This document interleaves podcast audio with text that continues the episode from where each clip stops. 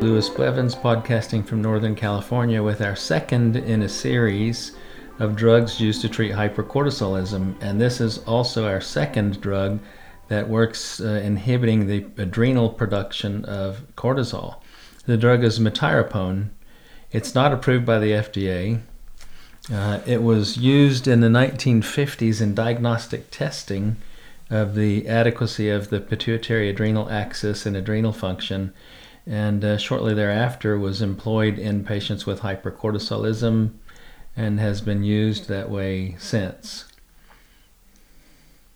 This drug works by inhibiting the enzyme 11 beta hydroxylase, and um, in doing so lowers cortisol production by the adrenal gland, but it has no effect on ACTH, and as a result, ACTH levels rise during treatment, and you can see side effects as a consequence of ACTH driving the production of some of the precursor hormones that are just in front of that enzymatic block.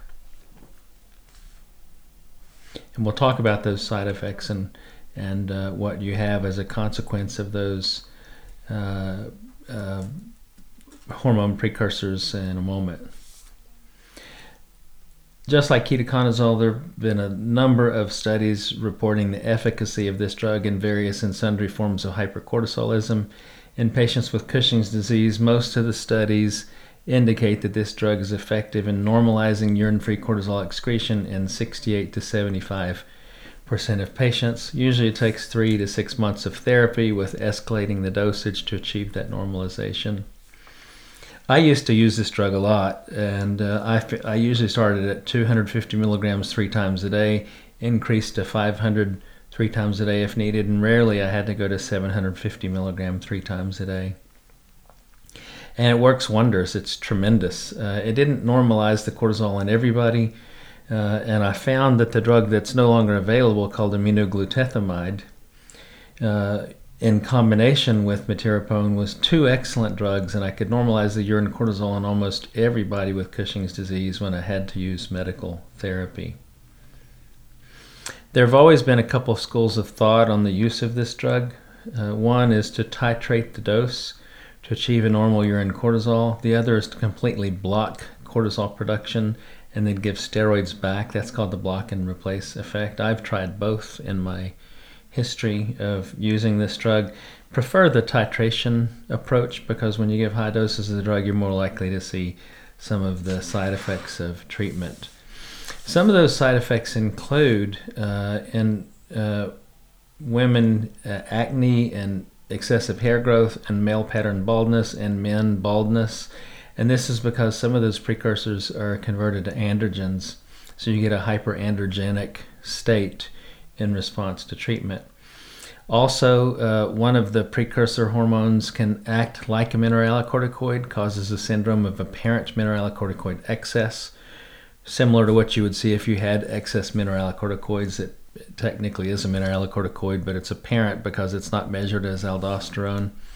And in these patients, when this happens, you can see low blood potassium, hypertension, and edema. I have to be frank with you and tell you that I didn't see many of those side effects in my practice, and that's probably because I preferred to to uh, titrate the drug and use as low a doses as possible relative to other studies where they did the block and the replace.